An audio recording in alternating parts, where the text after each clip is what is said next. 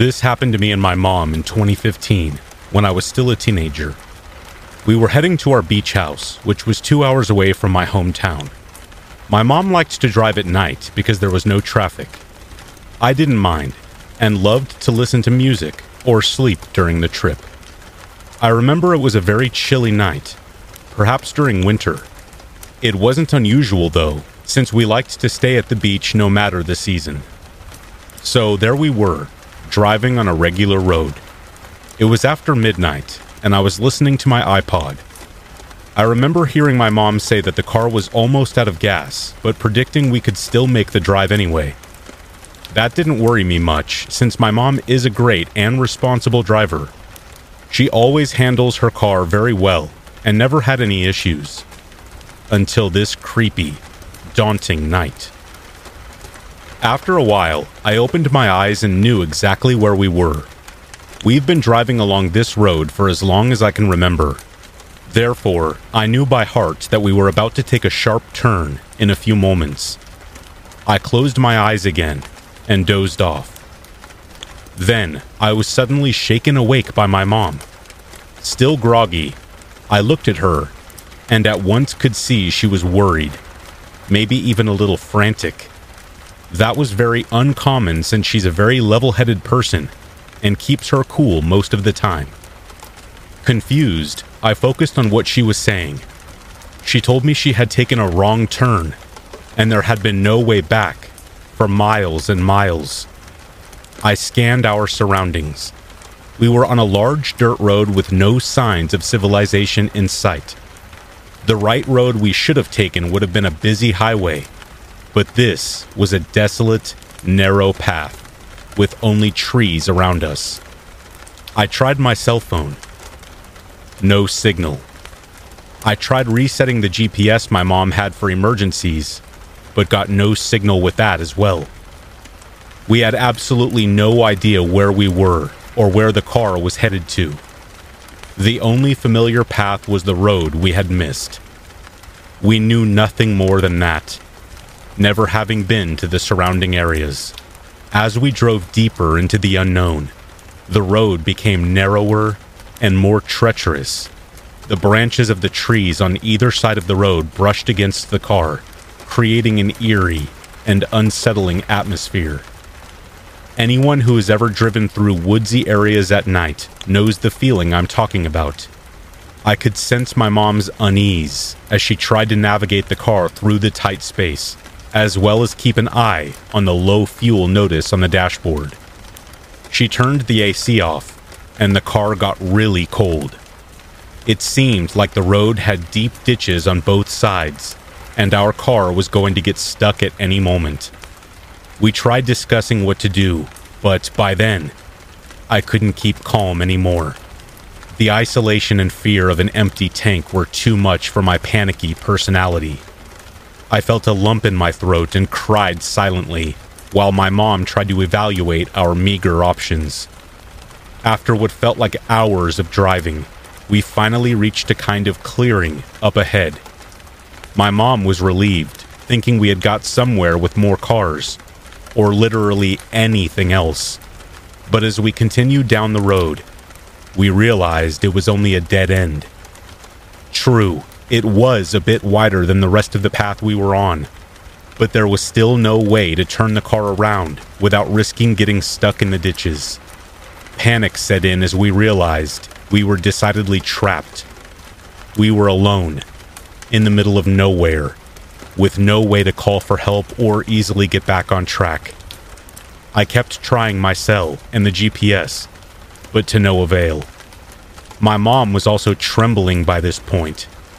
She's very tough and prepared, but never anticipated getting stuck somewhere like this. In the worst possible moment, we heard a rustling in the bushes. I was so terrified that I couldn't focus on the trees at first because I thought I would see something horrifying and collapse right there. My mom said something about turning off the car, hoping to remain hidden. But she didn't. We sat in silence for a moment, waiting for any sign of what was out there. It was terrifying. We were an easy target. Two women stranded in a car with low fuel and no weapons of any kind. Those were my thoughts while I finally studied the woods around us, illuminated by the weak headlights. I saw no path, no opening, nothing. No sign or indication that this was someone's property. It had to be the wind or maybe an animal that was making that unnerving swishing sound. I still remember how the nonstop chills ran down my spine as that feeling of dread consumed me. I was bawling my eyes out by that point, believing we would be attacked, die, or just never be found. Honestly, I really hope to never feel this vulnerable and frightened again. When we heard another noise coming from the trees, my mom quickly changed her mind and began to back up. Breathing deeply and fueled by a sudden useful fear, my mom finally managed to turn the car around. It was a sheer demonstration of control and driving skills, since that patch of road was so narrow and full of rocks that I could never have pulled it off. She then sped down the road we came. The fuel was almost gone, and the car was freezing from the lack of AC. I was shaking, not only because of the cold, but also the pure terror. We both cried from indescribable relief. We did discuss about how to prevent these things from happening next time. But the truth is, it could happen to anyone. I guess people should be prepared for all of the worst possible outcomes when driving. The beach was near enough now, and we spotted a gas station in the distance. But it was closed. Eventually, though, we did manage to arrive at our house, literally running on fumes. My mom made it to a gas station in the morning and got the news that she almost ruined the car. Thankfully, everything turned out okay. I will never forget the horror movie vibes of that dark, isolated, ominous stretch of road. The way it led to seemingly nowhere was also creepy. And I will never understand why it exists in the first place. Not only that, but the thought of all the unspeakable things that could have happened in the middle of those woods will forever haunt us when driving at night.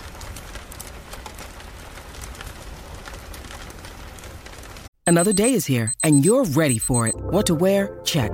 Breakfast, lunch, and dinner? Check. Planning for what's next and how to save for it? That's where Bank of America can help. For your financial to dos, Bank of America has experts ready to help get you closer to your goals. Get started at one of our local financial centers or 24-7 in our mobile banking app.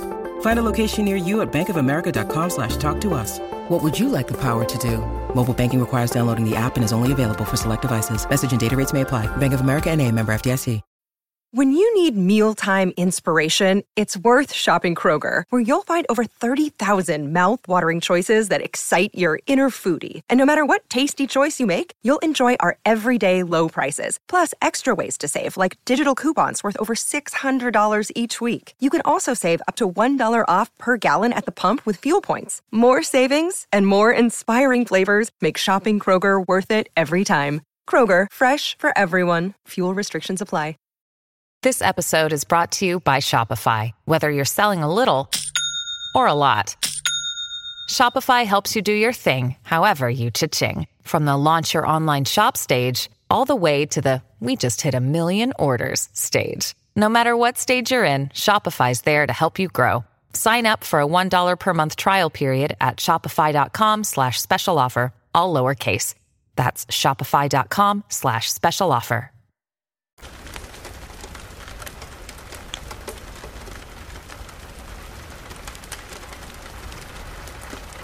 This happened for about two weeks in the summer of 2021. Back in 2021, my sleep schedule was very messed up. I'm talking about staying up till 3 to 5 a.m. almost every night, then waking up at 10 a.m.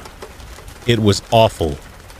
I mention this because I probably would have never even seen this strange woman if it weren't for my awful sleep schedule. It was either Wednesday or Thursday at around 2:30 a.m.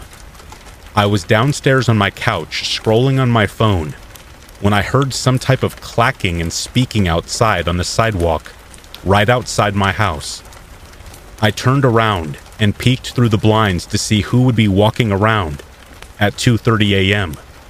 But when I peeked through, I saw this very skinny, blonde woman walking down the street whilst talking on the phone. But she was walking like her limbs were spongy. It was by far the most unsettling, unnatural thing I've ever seen. I was freaked out, and the last thing I wanted was for her to look at me or something. I thought, maybe she's just drunk or something and she's headed home. And the next day I told my friends about it, and then forgot about it. Fast forward four days later. It was probably around 4 or 5 a.m. I was playing video games in my room. I got really hungry, so I removed my headset and prepared to head downstairs to the kitchen. But as soon as I removed them, I heard an almost cartoonish meowing. We have two very friendly stray cats in my neighborhood, so I assumed it was one of them. I was worried one of them was hurt, since they never meow like this. So I look out my window to see if they're out there, but I almost gasp when I see her. She's inhumanly hunched over and meowing, scratching at the concrete. I can see her backbones poking out of her dress, and her arms seem so long. She must have seen the sudden increase of light coming from my window as she snapped her neck around towards me. Her eyes, she had them open freakishly wide, and her jaw dropped to its fullest extent, almost as if she was trying to scream, but nothing came out. Then, before I can even take all of this in, she sprints on all fours into my neighbor's backyard and disappears into darkness. I am scared beyond belief and think I am dreaming at this point. I just sit in my bed frozen until the sun starts to rise. I then fell asleep. I haven't seen her since, but the day after I went to the side of my house and I swear I could see some slight marks in the concrete. The following week, I heard her heels clacking, but saw nothing. I haven't seen or heard her since those two summer weeks in 2021. And man, I really hope I never do again.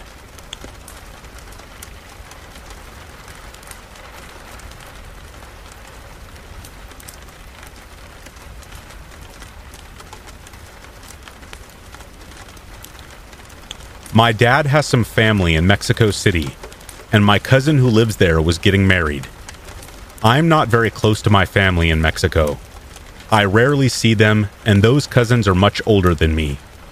My parents said I could stay home alone for two weeks. They decided I could stay home so I wouldn't miss school and be bored out of my mind.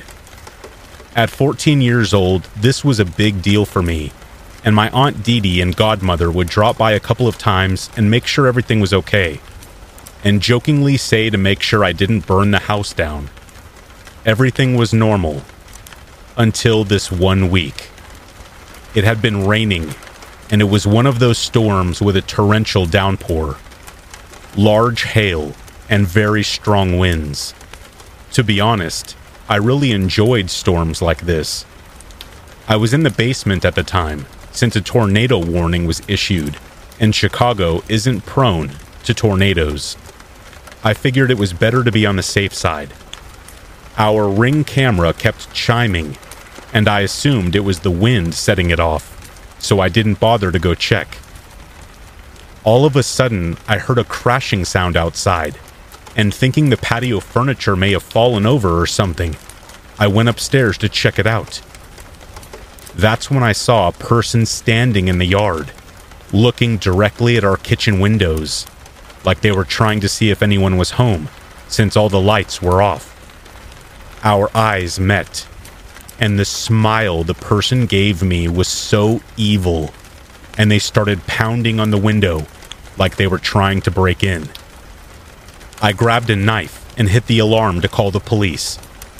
Within minutes, the police showed up and told the person in the yard to drop the weapon and get on the ground. The cops pulled off the hood of the person, and it was a distant cousin who had a falling out with the family. She kept yelling that we stole her house, that we owed her money, and that she'll be back. And then she looked right at me and said, You, you'll be sorry.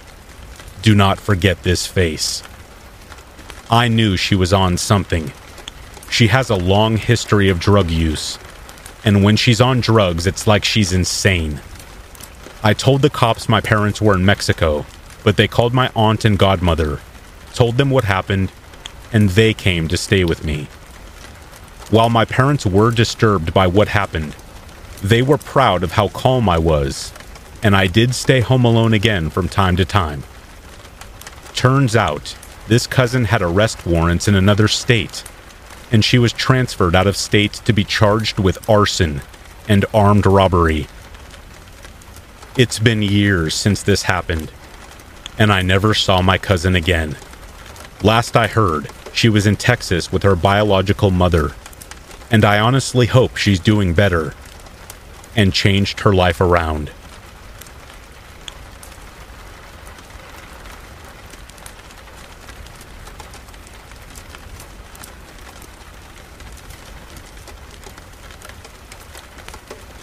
Right after I dropped out of high school and moved out of my parents' house, I needed work. Real bad. I'd have done pretty much anything for rent money about that time in my life. So I'm lucky, or unlucky depending on how you look at it, that the local cemetery needed employees. At first, the old timers who had been working there for 20 or 30 years just wondered why someone so young would ever want to be a gravedigger. It was tough work, terrible on the lower back, but I soon adjusted, and it turned out to be something more akin to a free gym membership than an actual job. I mean, I got swole pretty fast. If I'm being honest, it only ever felt like work if the weather was bad, or we had an actual funeral on site. Otherwise, it was just nice to be able to spend some time outdoors. So, the way our cemetery was set up was pretty simple. The majority of the grounds were just regular grave sites, all pretty much the same size and same price. But the northwest corner of the grounds was a private site that contained much larger plots. These were reserved for much wealthier families, and the local undertaker made a lot of cash from selling extravagant grave setups to them. I'm talking whole mausoleums, statues of angels, stuff like that. We hardly ever visited that area of the site, except for cleaning and maintenance duties, and those were never left to me. I didn't take it personally, but the older guys just didn't trust me with all the cleaning chemicals and whatnot that kept the marble and brass fixtures looking fresh. Which is why it was so weird when I got a phone call one of my days off asking me if I had been up to that area recently. My boss was livid. I could hear it in his voice. And he pulled no punches when he asked me if I had been screwing around in the Northwest plots. Of course, I told him no, that the last time I had been up there was to watch one of the old timers using the marble cleaning chemical as part of my training, and that that had been months back. He sighed, seemed confused, and was confounded so I asked him what exactly the issue was. He replied that it could wait until the next time I was at work. I was worried, sure, but I was pretty sure that I hadn't done anything wrong. Not deliberately, anyway. And especially nothing that involved the Northwest plots. A couple of days later, when I rolled into work, the atmosphere was tense. I knew something fairly serious had happened all I knew, I wouldn't have to badger anyone to find out why. The boss man walked me out to the northwest plot, silent the whole way, and I knew better than to open my mouth until I found out exactly what was going on. There was already a worker up in the plot, tending to one of the graves. That's when my boss told me that if I had been hanging around the area, maybe during my lunch break, eating a few snacks among the opulent grave sites, Now would be the time to tell him. I swore up and down that I hadn't, that I knew better than to eat stuff near the graves, as I had been well informed it attracts wild animals that can, in turn, do damage to some of the resting places. That's when he broke it down for me. Something had tried to dig up one of the freshly dug graves out in the northwest plots. He said something in particular, and not someone, because we each had enough experience to recognize when a grave had been dug with tools, or by hand, or in this case, by claw. It was rough around the edges, obvious claw marks in the dirt, as opposed to the straight lines carved out by a shovel. This was something of an emergency.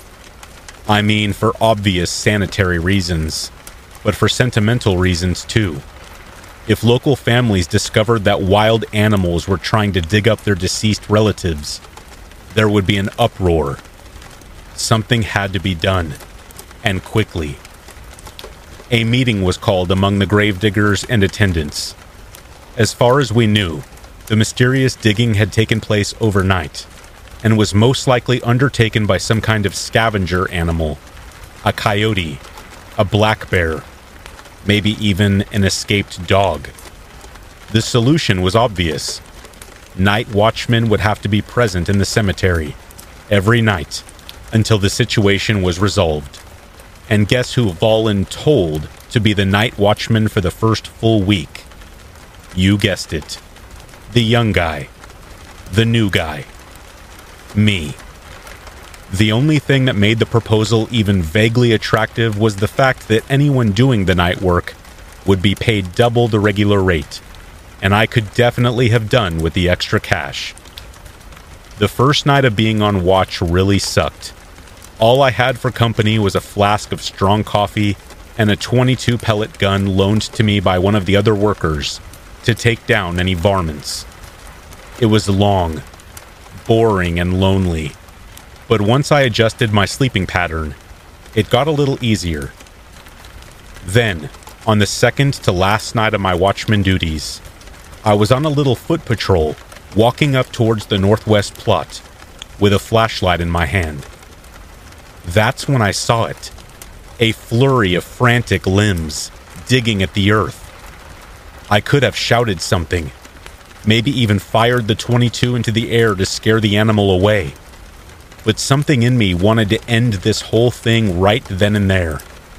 If I killed whatever critter was causing us so much trouble, I might be out the extra pay, but at least I would have my daytime life back. I crept up slowly, turning the flashlight off and sneaking stealthily towards the dark shape, working away at the earth. I have hunted rabbits at night with my uncle before, so I figured I would use the old flashlight technique to cause the animal to freeze for a second so I could take the killing shot. But when I did, when I aimed that powerful flashlight in the direction of the digging thing, I almost cried out in fear. It wasn't an animal at all. It was a human, crouched on all fours, digging away at the earth with his or her bare hands. I couldn't bring myself to aim the rifle I was too shocked at what I was looking at. So all I did was start making as much noise as possible, telling them to get out of there, saying that I would call the cops if they didn't comply. They complied all right, but not out of fear.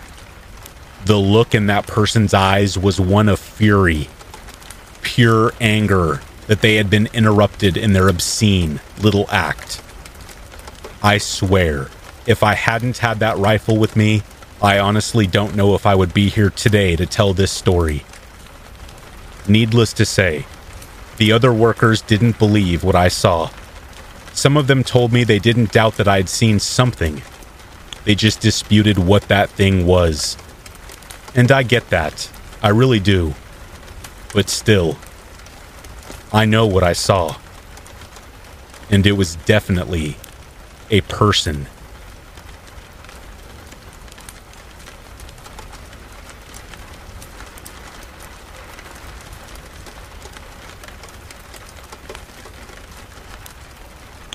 A few years back, I was really into caving.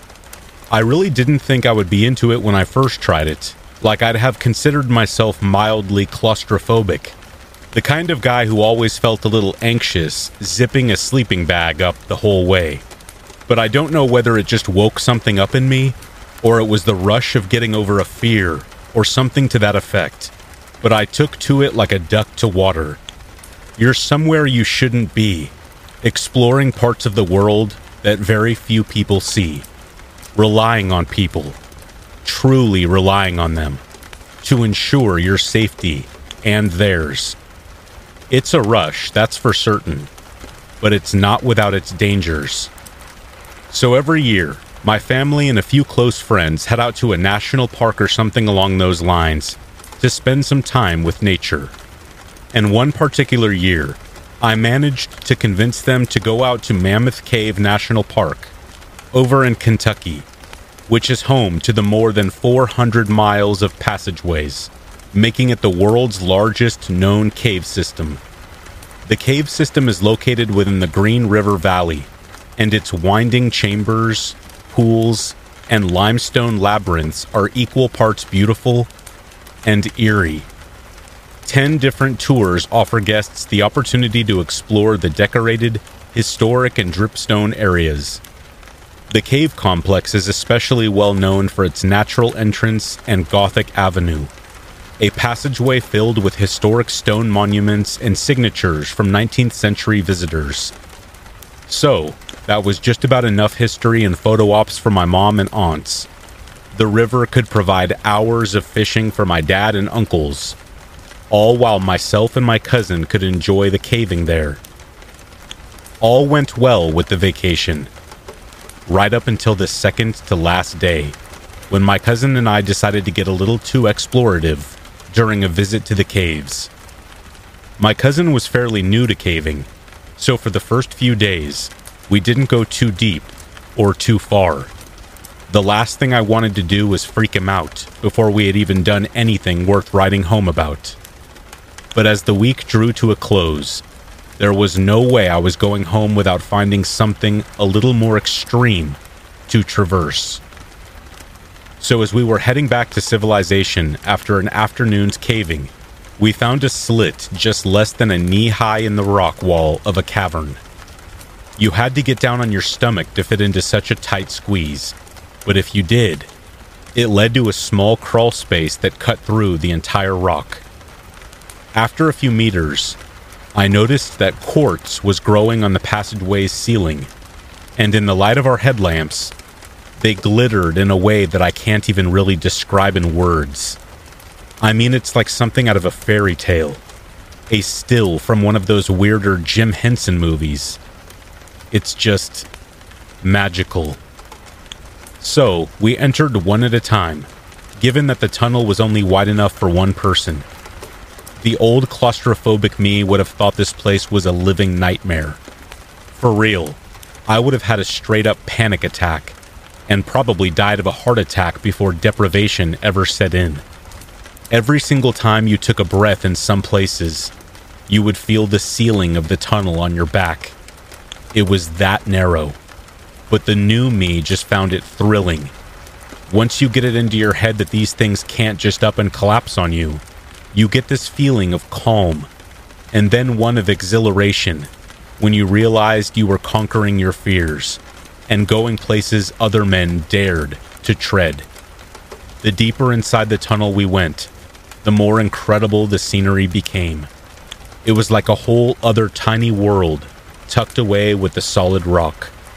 But eventually, like most small subterranean tunnels, it just kind of petered out at one turn, there was a dead end. The other was host to all kinds of stalactites and stalagmites. Those are like rock spike things you usually see on the roofs of caves, only you get them on the bottom too, in most places. I'm checking out the stalls to see if there's a possibility of us twisting through them to get to the deeper sections of the tunnel when I hear my cousin whisper something behind me. Something that honestly made my blood run cold. He said he could feel water on his back. Something was dripping on him. As it turns out, while everyone was having a good old time outside, checking out the statues and whatnot, it had started to rain. Only they neglected to tell us that. So thanks, guys. It's also worth noting that the tunnel we were in had sank down into the rock for a little while before sort of flattening out at the bottom.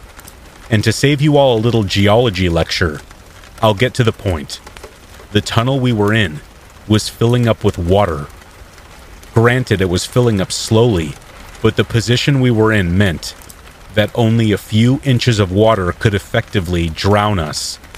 And that's a real bad position to be in if you don't own a pair of gills. Needless to say, we turned around as fast as we could, which took like the longest time when you factor in how narrow the tunnel was. Then began the long, slow crawl back along the flat part of the tunnel. It was absolutely horrific. I tried to keep as calm and collected as I could, but hearing my cousin almost cracking up in front of me is something that still makes me shudder to think about. My biggest fear was that he would just lock up, which scared people are prone to do during particularly grueling caving sessions. For some reason, the brain just decides it doesn't want to take the body any further. And that's that. They can be stuck down in the rock for hours before they're calm enough to keep going. I was terrified he would just lock up, not move, and be the reason we both drowned down there, dying while our family laughed and joked in their marquee tents. But he didn't. That magnificent bastard kept his cool, relatively speaking, anyway, and just pushed on. That doesn't mean it didn't get pretty close. It was horrendous feeling the water slowly rising around us, seeing little drops turn into trickles, each new one causing my heart rate to speed up and my adrenaline to surge. By the time the tunnel started to turn upward, back towards the main entrance, the water was almost up to my lips. Moving made these splashing noises, and both of our sets of clothes were completely soaked through.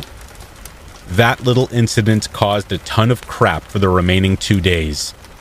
My aunt and uncle blamed me for almost getting my cousin killed, and they pretty much took it out on my parents for allowing me such a dumb hobby. We didn't go back into those caves at all, and to be honest, it took me a few months before I even thought about caving again.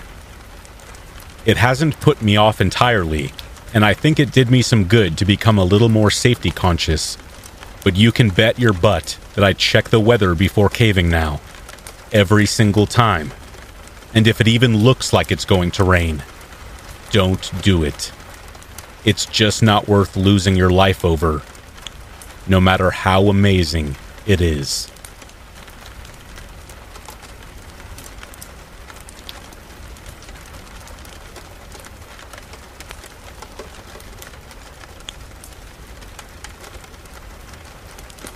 I want you to picture the middle of nowhere, rural Kentucky, an iconic country home, ranch style. The owners are wealthy. The closest neighbors live 15 entire minutes away. The closest gas station is a half an hour. Walmart, 40 minutes away. Those are the circumstances under which I was raised. Then there's me a pretty typical 20 year old who was born and raised in a relatively wealthy family. I was lucky enough to have been born to a father who owned a store in a mid sized city. The city itself saw major population growth in the 10 years after my father had purchased the store, and it produced enough income that we immediately became the 1% in the state. Probably the entire country, too. My father took the money that he made from this store and used it to purchase real estate, which produced more money. So, we kinda had buckets of money laying around. For some reason or another, my father thought the ideal life was away from civilization, which is why he built this ranch home out in the middle of nowhere. It was always a bit of an inconvenience living life. After all, All the money in the world means nothing if you don't have stores to spend it at. But the older I got, the more my father educated me on finances. He also said that he didn't want us being corrupted by metropolitan living. I didn't really agree with him, but I respected him. There were many nights that I spent at the home, alone. I was always a fairly mature kid, so my parents naturally gave me a lot of responsibility. The first time I was home alone, I must have been 12 years old, and considering we had a house full of expensive weapons, alcohol, and hunting equipment, you can understand how much trust my parents really had in me. There wasn't very much in the world I wasn't prepared for. But there was one experience in particular, something that happened a few weeks ago that I still think about all the time. Sitting in my memory, haunting me. It happened one night when I was alone. My father had a busy meeting on a Saturday morning, so we got a hotel Friday night in the city with my mom. This left me alone to watch the castle by myself. Again, something I have done a million times and never thought twice about it. I have always been interested in business ventures online. The thing I have been experimenting with that night was video marketing. I was interested in making something go viral. Over the course of a few weeks, I probably had created six or seven solid viral video attempts, but only one of them accumulated any attention, and it was a measly 100,000 views. Anyway, I remember sitting in my home office working on a cat video. On the far side of my room is a window. I can see the backyard. There's a mountainous structure in our backyard. Basically, a really big rock. It's pretty tall, probably about 50 or 60 feet. And in front of it is all farmland. My father grew wheat, although he paid people to do most of the work. But here's the thing there was a very strange shadow on the rocks. There were some lights from the electrical posts in the field, and it was as if someone was moving around them or something. This was absurd. You guys know how tall those electric posts are. The idea that someone would climb on top of one, or that there was some kind of animal or something on it, really freaks me out. But it's absurd. I really didn't want to lose electricity either, as I was really into that cat video. I looked out the window to see what was going on, and all I could see was a shadowy figure on the light post, near the light. My immediate thought was that there was some kind of freak that came out here and climbed on top of it. But I could not imagine why anyone would do that. I put my horror movie based fear to the back of my mind and rationalized that it must have been some kind of animal that had climbed up there. Maybe a large cat? It was far away enough that I could not give you a rough size. Could have been a bear. Could have been a person. Or a cat for all I knew. I just knew something was up there. Just to be on the safe side, I grabbed a weapon and my flashlight to go check out the situation. I made my way out there slowly. I got more nervous as the moments went by. Each step seemed to bring me closer to the unknown. My fear grew with the increasing distance between me and my house. The grass outside was dry. It was warm out. I slowly got closer and closer to the pole. By the time I got close enough to see the figure up there, I noticed that it was gone. I stood there in silence for a moment, contemplating what it could have been. I looked around to see if whatever animal may have been up there had fallen. I didn't see anything in the general vicinity. I always hated leaving animals to die like that. I got down on one knee to say a prayer for whatever animal had been up there. I couldn't imagine that it didn't die, whatever it was. While I was praying, I heard a hiss behind me and felt it. Scratch. Claws dug into my back. I reacted the only way I knew how and flung my body around. I thrusted my elbow against whatever was behind me. I hit it really hard, in an almost instinctual way. I got away from it and immediately began firing my weapon in its direction. I must have gotten five shots off by the time I stopped and realized what I had done. I had obliterated a raccoon. It still freaked me out. The entire experience was kind of traumatic. Silly, I know. Staying home alone was never quite the same. I called my dad and told him what happened before driving myself to the hospital. I had to get a rabies shot, unfortunately, which may have been the most painful experience of my life. I discovered the next day that I had inadvertently shot two of the windows out of my mom's SUV. My parents made me pay for that with my own money. And no, I was not nearly as rich as them. The only money I had to my name was the money I made from my personal business ventures online. It was lame. My dad always hammered into my head that the bullets I fire are my responsibility, no matter what. It's not a bad lesson to learn. When I got out of the hospital, I went home and finished making that cat video. It only got 3,000 views. You can't win them all, I guess.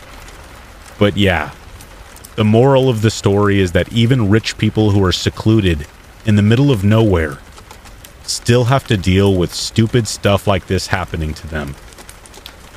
Those dang raccoons.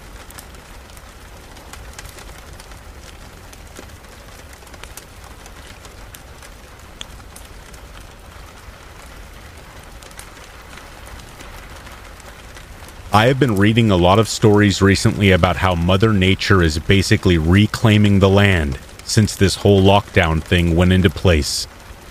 In particular, one story that's come out of the UK which talks about how a giant herd of wild goats has essentially taken over a small Welsh town. It's pretty charming, detailing how these rare Kashmiri goats have seized the opportunity that's been presented by people staying indoors to roam down from the hills, to wander around neighborhoods, devouring the contents of flower boxes and front gardens alike. There are also those stories about the swans returning to the canals out in Venice Beach, but you can go read up on them yourself, as I've got a point to get onto here. So, a little side note Has anyone else noticed how nice the weather has gotten since the lockdown started. It's been so frustrating. Shut indoors while the weather went from gray and windy to warm and sunny in like what must have been a matter of days. In all of my life, I've honestly never seen spring slam into winter with such a dramatic transition. It's been tough on my little girl, too. She's been dying to get out to the local park to play on the jungle gyms, and telling her no not to mention explaining why, has been harder and harder as the weeks have gone by. I can't tell her the truth because I know it would absolutely terrify her. Breaking down that there are little creatures living inside of us, waiting to be transmitted to someone she loves, like Pap Pap or Nana, which could end their lives. How do you even say that crap to a child without them totally freaking out? So, our story starts with bird watching. I know, super boring. But try telling that to my daughter. She burned through all her DVDs and favorite YouTube channels in like a week. And despite some of them having palpable rewatch value to them, she quickly grew tired of staring at the screen for hours on end. And it got way, way worse when we started having to tell her no about going to the park. It seems like once you hold something out of reach of a kid, it's all they want from then on. The forbidden thing. Anyway, I found a happy compromise with her, in that if she stayed inside, she could look at the garden all she wanted. And the bonus was that if she stayed super still and quiet, that all kinds of birds and other critters would wander into the garden for her to look at. And you know what? It actually got kind of fun after a while. I finished an old native birds of the upper American East Coast that I'm pretty sure was my grandpa's at one point, and we got to work ticking off each one we saw, working our way through the book as common and rarely seen birds alike landed among the flower beds of our backyard. One evening, I'd swear, I saw something larger moving among the trees at the back of our yard. But I figured it was just a trick of the light. Maybe a neighbor's dog moving against their back fence, casting shadows into ours. But a few days later, I discovered it wasn't just my imagination. I was doing some laundry upstairs while my daughter busied herself with bird watching.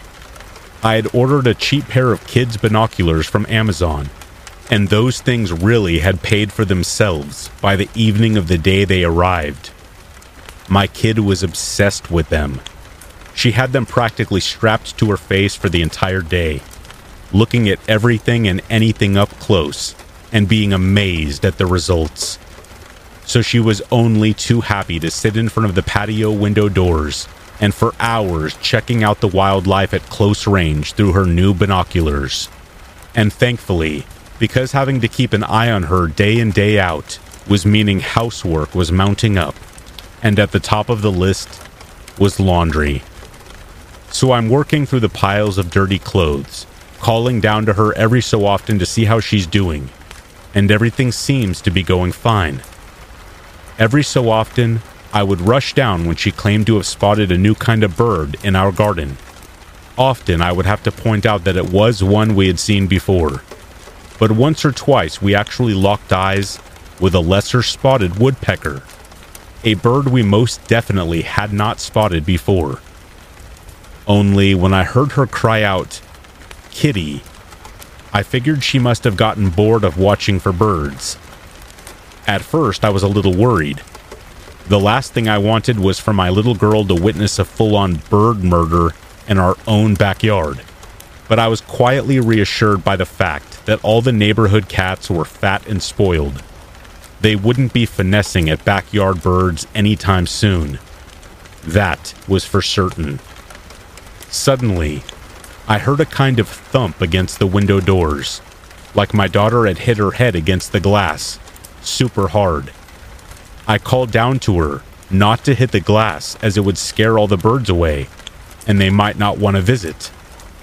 Her answer made me drop the laundry basket and hurtle downstairs. I didn't. It was the kitty.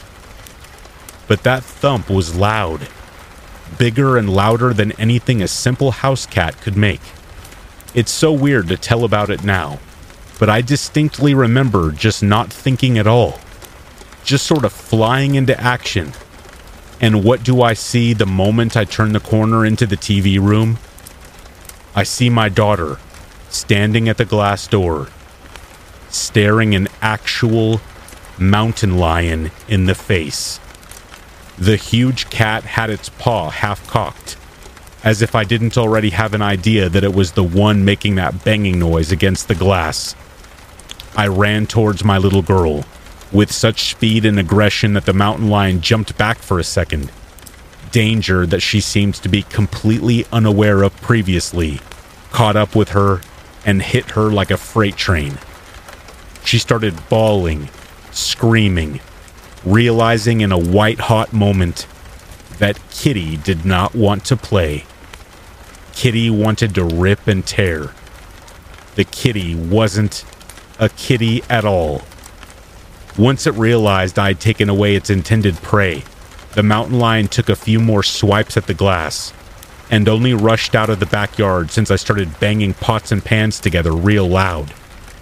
Just like my grandpa had showed me years before.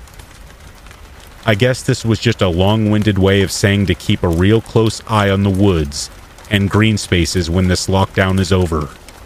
It might not be entirely safe for our kids to be playing in places that have obviously been reclaimed by wildlife and dangerous wildlife at that.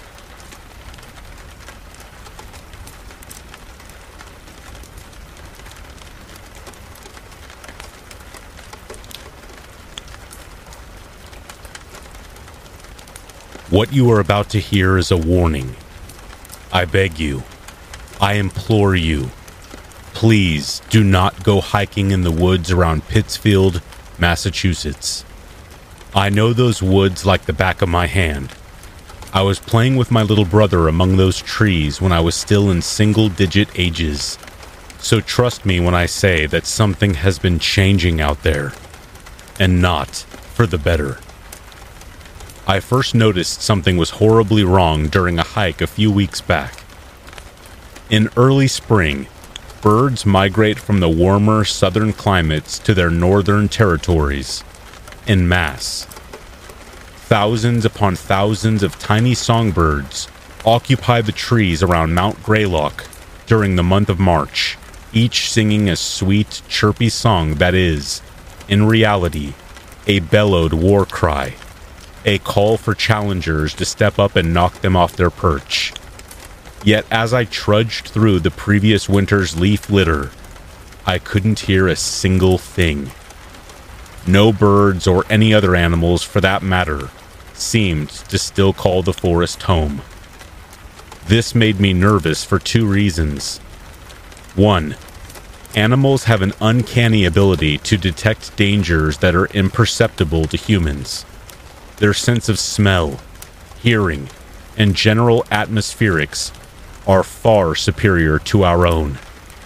If the wildlife had fled the area in such a hurry, or at least refused to return, that could mean something awful was about to happen. And two, Areas of woodland turn exceptionally quiet when there is a large predator around. Wood pigeons will become deathly quiet and still, hoping a black bear or mountain lion will just pass them by. Sometimes they do. Sometimes they don't. But either way, it would be hideously unsafe of me to wander around while one was prowling the area. So naturally, I started making my way back towards my car when something real peculiar happened. I feel I should remind you at this point that I had been playing in the woods around Mount Greylock since I was like seven or eight years old.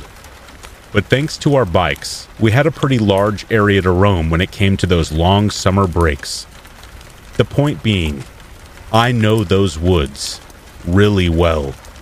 But some way, somehow, I managed to get lost. It first came to my attention that I had managed to get myself turned around when I felt my head begin to throb with a dull ache. I stopped walking for a moment, rubbing my eyes and the bridge of my nose to try and massage away the ache. But when I opened my eyes again and looked around, I felt a faint flash of panic running through me. I did not recognize my surroundings, and I cannot understate how jarring that was for me. To be somewhere I had been visiting all my life, only for it to feel utterly foreign to me. I actually had to take a moment to take out my compass, just to try and get a bearing of where I was headed. But to my surprise, the compass needle kept slowly moving around even when I got it to sit still on a supposed bearing, it slowly began creeping around again. Now, this was much less of a problem than it might appear. Sure, it was unnerving, but there are ways around a faulty compass. Like, for one, moss mostly grows on the north side of a tree, the side that gets the most sunlight. So that provided an easy way of determining which way was north. At least, it usually would. Because as I inspected various tree trunks, I realized the sun was hanging in the southern portion of the sky. That, or the moss in the area grew mostly on the south section of the tree trunks. I get that it's not entirely out of the question, but that was yet another detail that just seemed to fry my brain. Nothing made sense, and the less it did, the more the feeling of pure panic began to bubble up in my chest. But to panic in that situation, in any kind of situation, is to welcome defeat. degradation, and death. I kept myself calm, told myself there was a rational explanation for everything that was occurring, and walked off in the direction I was almost sure the nearest highway was. It was then I came across something I had never, ever seen in those woods before. Something that seemed so out of place that it was frankly terrifying. In all the years I had spent roaming those woods with my brother as a kid, I had never seen anything like the old, run-down cabin that stood before me. And I mean, it was old. As in, there was no way it could have been built any later than like 1979. So, just how me and my brother had missed this place was utterly beyond me. The obvious thing to do was to knock on the cabin door, see if anyone was home. And as much as I might find it humiliating, ask for directions. But as I walked closer and closer towards the rustic front door, I felt the most unusual sensation. I put it down to general tiredness. Maybe my blood sugar was low. I'm not entirely sure. But for whatever reason, each footstep that took me closer to the cabin seemed more and more difficult. By the time I was actually bringing a closed fist up to knock on that old wooden door, it felt like something was physically repelling me from it, whispering directly into my brain Leave this place and never return. Don't look back. Never look back. When I finally knocked, the door creaked open slightly, revealing the dilapidation behind it. Whatever bolts or locks that were on the door had long since been worn away, and the inside was just as run down and rotten as the outside was. It was evidently abandoned, but there was a curious order to the furniture that led me to believe that every so often the cabin did actually receive some visitors, aside from me. But something in the corner of the cabin drew my attention. I saw what I am about to attempt to describe is, quite frankly, indescribable. I know it was a wooden idol of some kind. A small statuette sat atop a stone altar. But, and I appreciate this, is intensely confusing. I could not make sense of what I was looking at. It was like my brain was completely incapable of computing the information my eyes were feeding it. And with that, my headache returned again, along with a kind of anxiety so crushing that I felt like I was going to have a panic attack. Don't ask me how I know, but that wooden idol, a mess of twigs and vines and moss, was a representation of pure, unfiltered evil. And I ran from it. I'm not in the least bit ashamed to admit that I ran like a scared child from that cabin and into the night. The night. You heard that right. When I walked into the cabin, it was still daylight. I couldn't have been there for more than a couple of minutes, at least. That's what it felt like. Only when I burst through that wooden door, it was pitch black outside. I ran until I found the highway, ran until I found my car, and drove like a madman until I was safely back at home. I haven't been able to bring myself to talk about what happened to me that day. Until now. I tried to tell a hunting buddy of mine once, but the words just wouldn't seem to come out. But please, if you're hearing this, heed my warning and do not go hiking in the woods around Pittsfield, Massachusetts.